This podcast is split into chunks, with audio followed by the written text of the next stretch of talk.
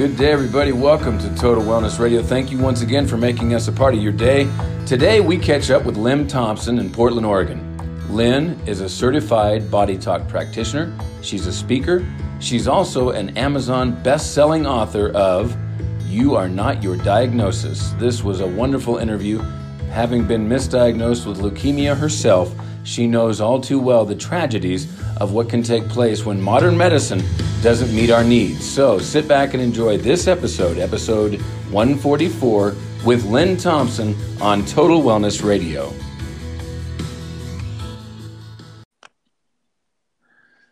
Well, good day, everybody. Welcome to Total Wellness Radio. This is episode 144, and today we are talking with Lynn Thompson. Lynn, did you make it on the line okay? Yes, I did. Thank you so much for taking time out of your schedule to do this. I really appreciate it. Oh, I'm very excited to be here today.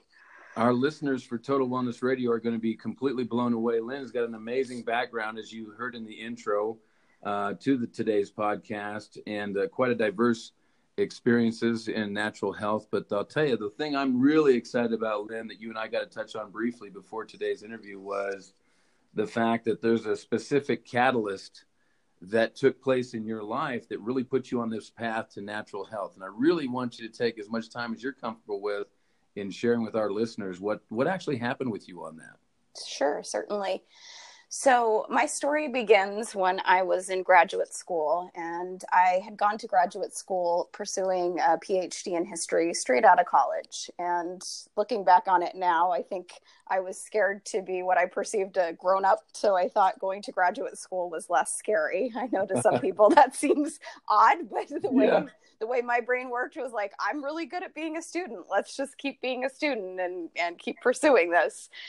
And um, so, as soon as I got into that program back in 2001, I immediately kind of felt like I was out of place. I, I was thrown into becoming a teaching assistant and not really given very many resources for that. Um, I was these classes where I was reading these ginormous books each week, like 500 pages for each class a week. Um, and all of my cohort seemed really excited about everything, and I didn't feel like I was very excited. It was a complete different experience than my undergraduate experience. Okay.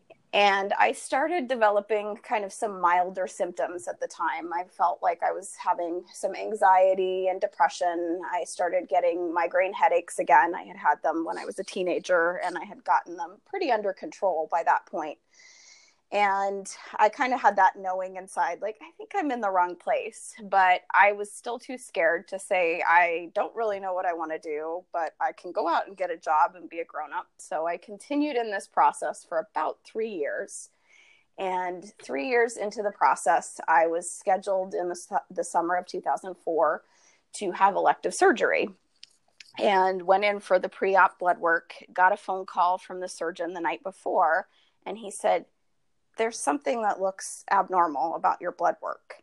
And of course, mm-hmm. my heart started to race, you know, because I, it was a totally elective surgery. There was, it was nothing wrong. Sure. Um, I was just choosing to have the surgery. And he said, now don't panic right yet. You know, let's have you go back to the lab, make sure it wasn't a lab error because those do sometimes happen. Sure. And so I go back to the hospital that night, have the tests run again, and he calls me and he says, Yeah, it's not a lab error. There is something seriously off in your blood work. We can't do the surgery. He didn't really say anything much more than that, other than we're canceling the surgery. Go to your primary doctor as soon as you can. Oh, wow. And so it was like the beginning of being thrown down kind of this rabbit hole of, you know, I feel fine. What the heck is wrong with me? And don't you feel that that could have been handled a little bit different in terms of better quality communication with you? I, I certainly think, you know, um, maybe trying to ease a little bit of the anxiety would have been helpful because I had no clue at that moment what was going on, what was wrong. Um, you know, trying to communicate in a way that didn't provoke maybe quite the same amount of anxiety it would have yeah. been helpful. yeah, yeah. Well, I, you know, I just find it fascinating, and I know I don't want to interrupt your story because you got to flow to it, but I just want to make this comment because you're touching on something that is so important. And we hear so much about this, and that is that it's almost like there's this indifference towards you and that your emotions have anything to do with the quality of your health. Yes. So we don't have to communicate in a meaningful way or i mean it's just it's just really it's absolutely bizarre to me that there's not a higher level of importance placed on good communication when you're delivering potentially you know very stressful news to patients Right. And then of course it's late at night and I'm like, and now I'm supposed to go to sleep. you Yeah. know, like I can't get any more information until at least tomorrow Yeah. till I can, you know, schedule hopefully with my primary. And it's like, well, something is going wrong. Your blood work looks extremely abnormal and goodbye. so Yeah. you're uh, so now you're you feel like you're being sent down this emotional rabbit hole what what what takes place next So I think the next day I did get in to see my primary doctor, and he ran more labs and said, you know, I'll be back in touch as soon as we get the results. Again, there was not a whole lot of clarity on what was going on, you know, what what we were testing for at this point. I was just like, okay, you're running blood tests and and I still have a big question mark in front of me. And Mm. next thing I knew, about a day or two later, I get a phone call from a specialist that I had never met or heard of.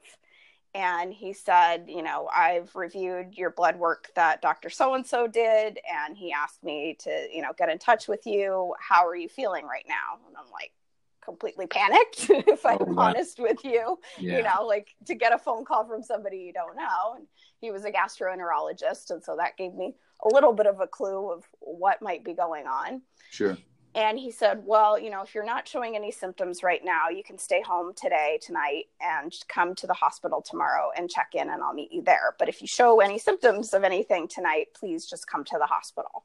I was like, Okay, what am I supposed to be looking for? Again, yeah there's kind of this yeah you know, am I going to just like start like bleeding from, you know, some orifice? Am I, you know, like what's going to happen? okay what should I be worried about? yeah You know? So I kind of spent a very freaked out night really observing my body very probably under a microscope and you know nothing seemed abnormal at that point so i go to the hospital the next day check in and he meets me there and he explains at that point a little bit of what they think is going on. And they thought at that point that i had clotted off the portal veins that drain the liver. Ooh. And so hearing that of course you're like well that's not supposed to happen you know and and you, most people at least know the liver's kind of important. I don't think i want to have that clotted off.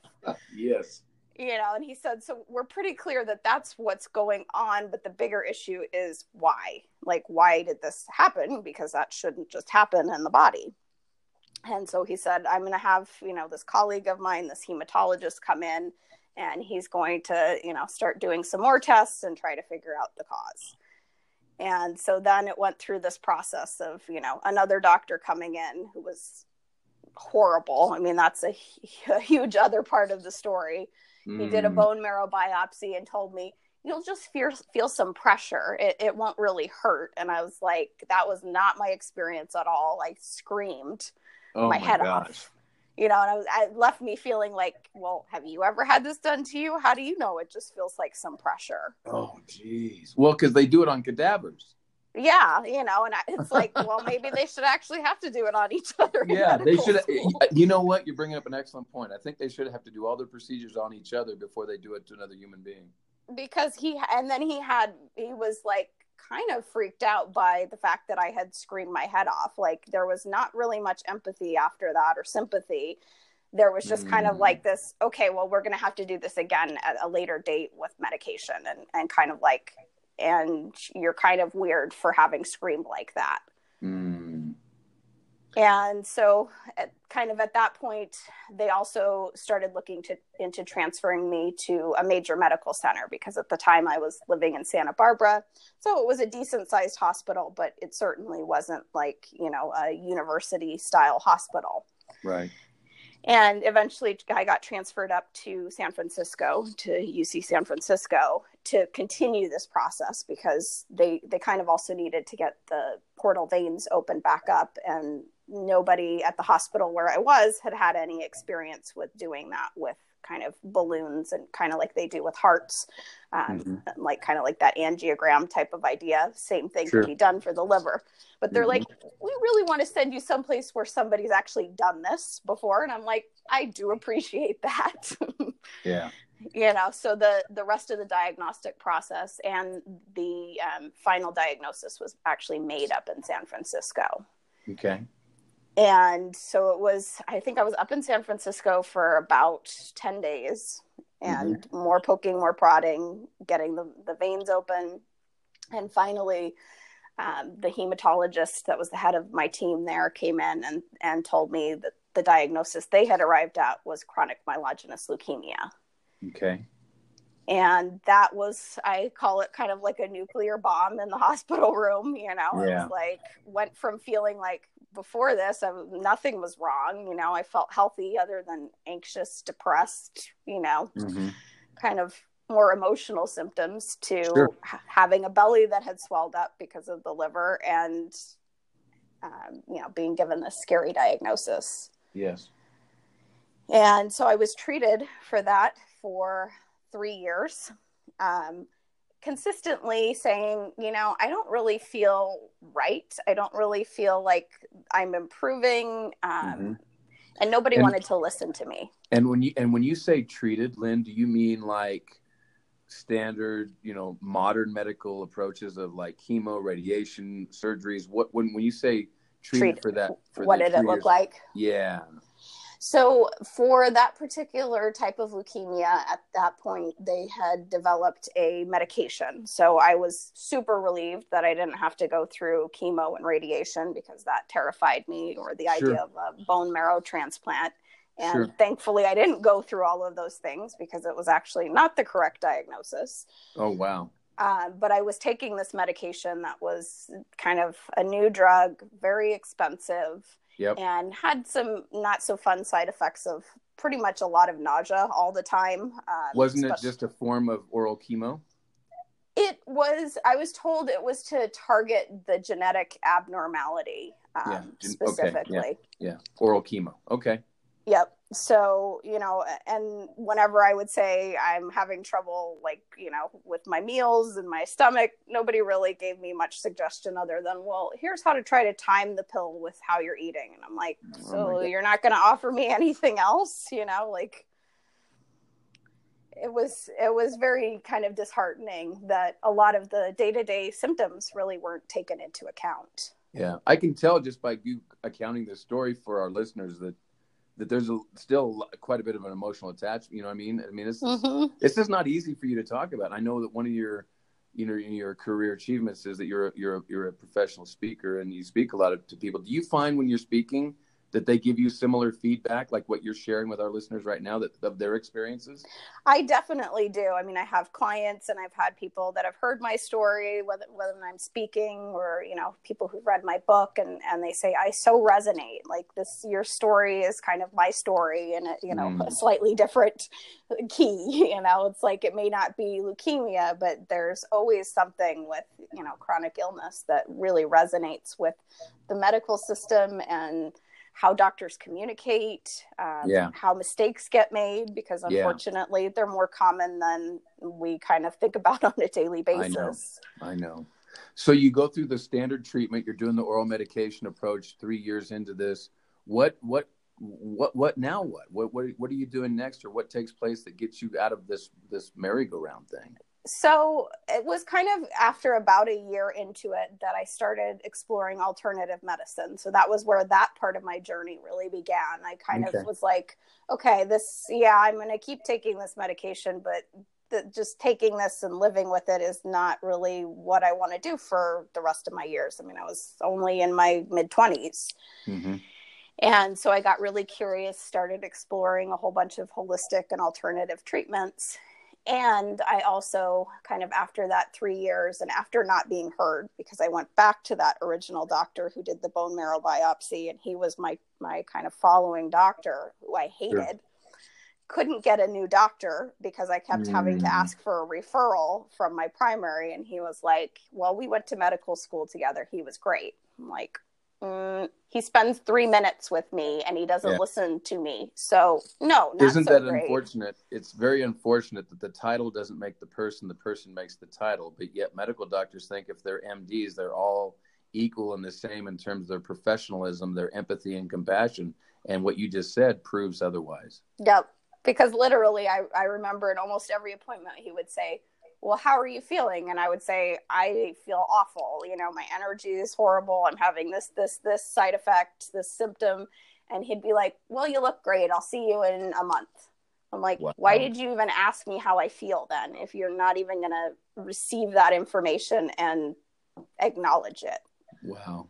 This is the biggest complaint i get in my practice on a on a regular basis with new clients is that their account, their experience to some degree is exactly mirroring what you're sharing right now. And I think it's all too common. It's just like, you know, they feel like maybe they have to ask that question of like, how are you feeling? But they really don't care. Some doctors do. I, I've had some that definitely take that into account, but there's a good percentage that it's like, and it doesn't really matter. Like, I'm going to still keep looking at all of the scientific pieces and, you yeah. know, he was actually looking at labs for the wrong thing because I never had that particular diagnosis. Yet, you know, everything looked good because there was some sort of lab error in the initial diagnosis. Oh my gosh. So you start uh, investigating how to uh, regather your health in a safe way, uh, mm-hmm. in a more mm-hmm. effective way. And, you know, in a more supportive way with practitioners that really listen to me. Correct and i also you know did a lot of kind of work with therapy and starting to realize you know i was miserable in what i was doing with my life and that needed to change mm-hmm. and as i stepped out of that and stepped out of being in that grad school situation um, that was when I actually got different insurance and a different primary doctor, and when I could actually get a referral to a different hematologist. So yeah. it kind of all went together. You know, I had to let go of the thing that I had been holding on to for so many years because I was scared um, of what the unknown meant, what the future was. And once I did that, it was like as soon as I saw this new doctor, he looked at, I brought probably, you know, a two inch thick stack of medical records to him from the past oh few years. Oh he looked through, he flipped through it, he looked at it and he's like, I don't think this is chronic myelogenous leukemia. And I was like, and why could nobody have seen that before when I kept questioning and questioning? hmm So what was his uh, evaluation? What is what is his uh, looking at your records determine? What is what does he come up with? So looking at the records and then doing some more testing because of course that's the way the medical system works right? We have to do more diagnosis yep. more diagnostic yep. tests. Yep. Um, the the correct diagnosis was polycythemia vera which is another type of blood disorder. Okay. And treated differently because it means all of the cell counts are too high. So my body produces too much red cells white cells and platelets. So the blood okay. is like really thick. Gotcha and as soon as i started being treated for the correct issue uh, like my health started improving significantly. Yes, yes. and you know that was a, a, huge part of the the journey. And i'm very grateful to that particular doctor for hearing me seeing me listening you know when yes. i had spent three years trying to like scream at people hello. I love what you just said. Hear listen and, and see that's that's that's wise words for all medical doctors. Hopefully, this uh, gets in the hands of some folks that could use uh, better quality education. To listen to your listen to your clients, hear what they're saying, and see them for what's really going on. Right, because they're the one that's are, that are in their body for twenty four seven. So what they're reporting to you is often very useful information. It's not yeah, just noise. yeah, believe it or not, this is something we should be paying attention to. yes. so now you've uh, you've you, have you have had your own personal journey. Obviously, this is a very has been a real challenging thing for you to investigate and explore and come up with you know better options for you, finding other practitioners and so forth. So when did you decide that hey, I am going to take my own personal experiences and actually turn them into into more of a career for yourself. When what when did that transition kind of unfold for you? The transition kind of happened about 2006 2007 so as okay. i actually it's very funny to me as i let go of kind of holding on to the graduate school experience as like this life raft and this anchor for myself that really was probably drowning me in a way. Sure. Um, and as I explored all of these alternative treatments, and I went out and I actually was like, okay, I'm stopping this program. I'm going to go get a job. My only requirement for said job is that it has health insurance because that mm-hmm. is the key criteria for me right now, so that I can leave this graduate school program and you know be covered. Mm-hmm. And as soon as I did that, I realized one day I was actually in a biofeedback session and I was sitting there, you know, during the session, and I kind of went, I could see myself like sitting in that other chair, like learning how to do this and helping oh, wow. people. Wow. You know, it was like as I heal myself, because I, I kind of at that point was like, I still, I, I could tell there's a journey still that needs to happen that I need to get to a better place for myself before I can help anyone else. But mm-hmm. it was like an inspiration to kind of wow, maybe this is something that I could be passionate about and want to do. So what do you what do you find today now since 2006 in that area, you know, to present the last 12 years, what do you find to be like the most exciting thing about your career? Um, I just love seeing the the transformations that happen for my clients. I mean, I work a lot with people with chronic health conditions. Um, autoimmune is kind of one of the areas that I see a lot of clients and just it's so exciting to see people being able to either go off of medications or reduce the amount of medications and then have a better quality of life you know mm-hmm. they're not tied to these pills that probably most of the side effects are worse than the problem or as bad mm-hmm. as the mm-hmm. problem mm-hmm. or just compound the problem exactly or give you some more you know other things that you need to deal with so you know i i'm not completely anti-medication but i truly think that when people can reduce or eliminate things that they don't need it's it's sure. to the body's benefit and our health's 100%. benefit 100% you know your story reminds me of a, of a, a lady uh, in in history too uh, she wrote a book, Knockout. Suzanne Somers. Did you did that, did that ever come across your radar at all? No, it hasn't. But I'll have to check that out. You need to pick up the book, and for our listeners, it's a great read. Suzanne Somers, for those of you that might remember, she played Chrissy on Three's Company as a sitcom on television mm-hmm. years and years ago, and she kind of played, uh, you know, at, in that sitcom arena, that venue, she kind of played what would be referred to as a ditzy blonde, right? I mean, kind of a labeling thing, but she she and she played it very well. Well, to know her from her writing and from her lectures is to know that you're dealing with an exceptionally intelligent woman who has amazing experiences, and she was misdiagnosed also. Hmm. And she went on to write a book about it, um, and it's called it's uh, by Suzanne Somers, and the title of the book is called Knockout. And I encourage you to get, uh, you know, to maybe get a copy and, and, read it because I think it's she really, and this is uh, you know several years ago now, but um, you know, it's just unfortunate that you know your uh, your history, your your path, and hers, uh, they remind me of each other quite a bit mm-hmm. in terms mm-hmm. of having read the book and and like that.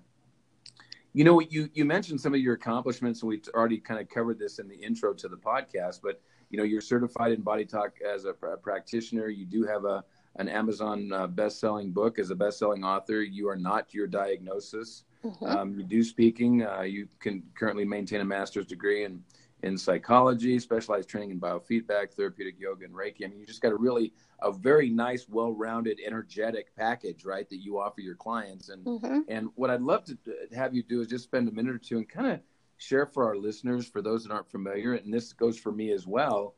Uh, what is a certified body talk practitioner? Sure. So, Body Talk is a particular type of healing modality. It was created by a man named John Veltheim, who is still with us and still kind of the leader of the Body Talk system. And it takes um, an approach that really looks at kind of the story behind the symptom. Basically, the idea is that our bodies are always communicating to us, but uh, mm-hmm. they don't have words you know our yep. bodies can't yep.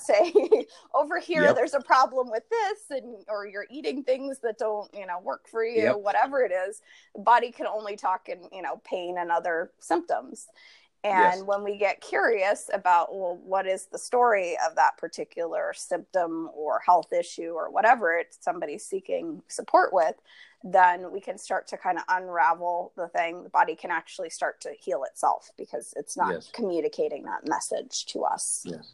Okay. So you're not treating symptoms, you're actually evaluating the cause and identifying the cause. Yeah it's really about getting to the root of you know what's what's the heart of the issue so you know my basic example that i always like to use is something simple like a headache there could be you know probably a hundred different reasons why somebody sure. has a headache and Absolutely. and many approaches it's just like well let's just make the headache go away with you know take medication or we have a headache protocol and we're more curious in body talk about you know is, is it reflecting like you're eating something that you're allergic to? Do you have some sort of structural issue going on like maybe a vertebra out in your neck? Are you yes. dehydrated? Like what yes. is the story? Yes yes yes. Very very good. What do you find to be the most challenging aspect of working with clients?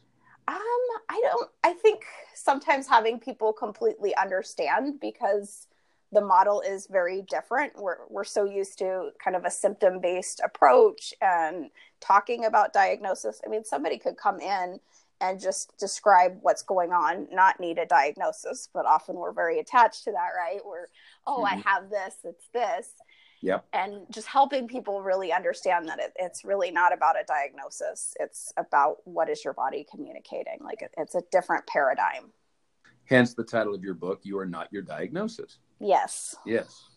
So, who would you like to in this uh, in this uh, interview? Who would you like to give credit for having the most influence on you and your in your path right now?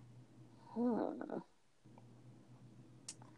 Oh, that's so hard because there's just so many people. I mean, there there were so many people, especially in those first couple years, that really supported me in a really deep way. I mean, I'm mm-hmm. thinking about mm-hmm. like a, a yoga teacher who was just a key to me exploring yoga in a way I had seen yoga before as like, oh, you do it and you sweat and you work hard and you know you stand on your head, and I was like, that doesn't resonate.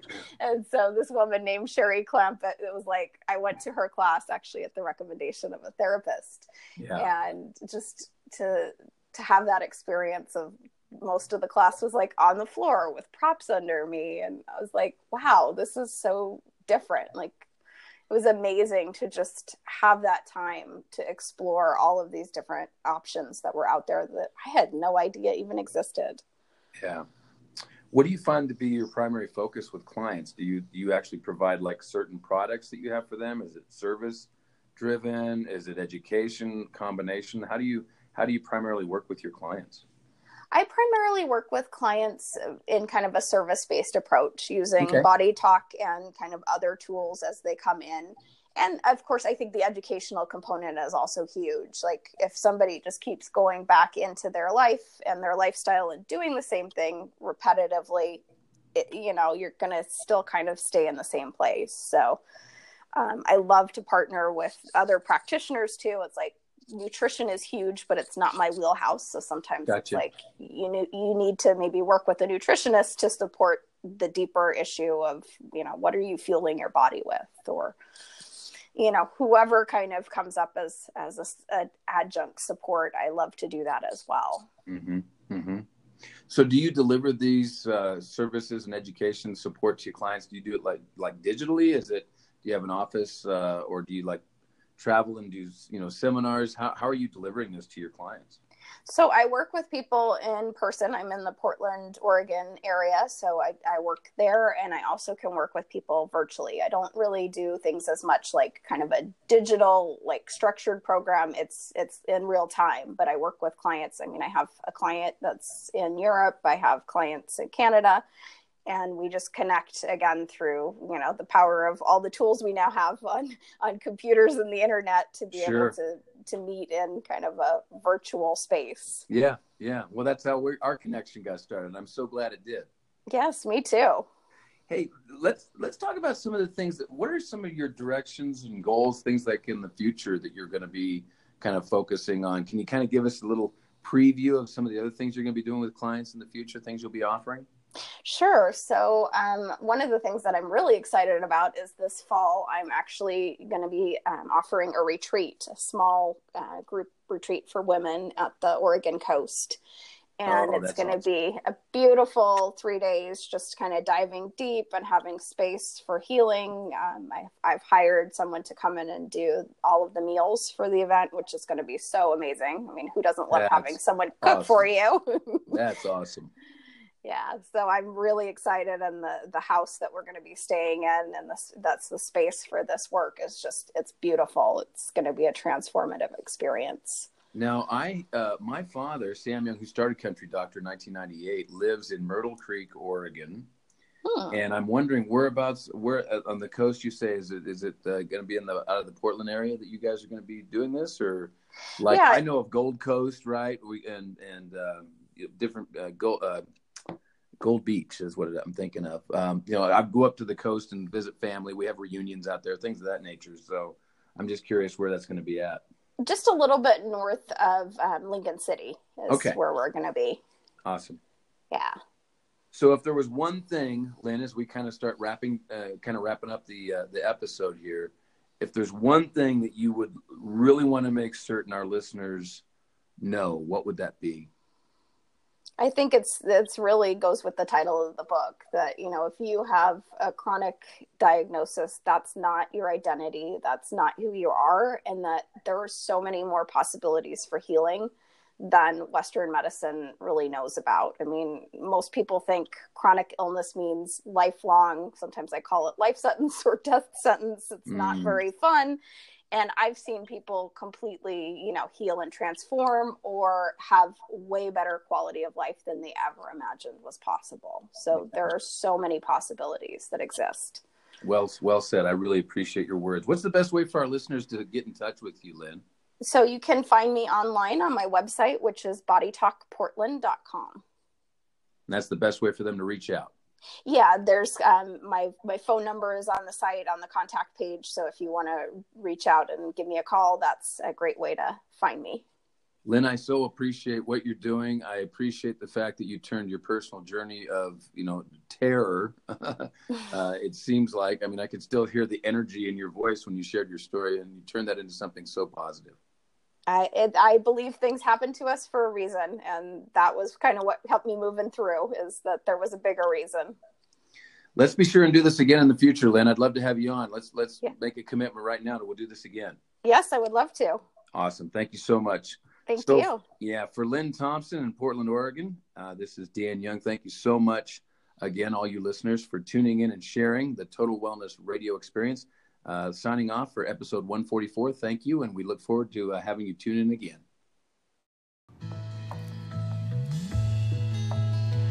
That will do it for Total Wellness Radio. Thank you once again for tuning in. And just to mention as a reminder, don't forget about our six day mentorship program for practitioners who really want to thrive in the natural wellness industry and build a long lasting, sustainable, prosperous business.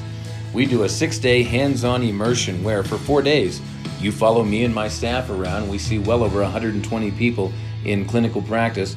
Plus, we spend day five in the classroom putting your practice all together on paper in the practice creation form. And finally, day six, hands on drilling with nutritional kinesiology, one of the most effective of ways to evaluate a client's needs that there is today.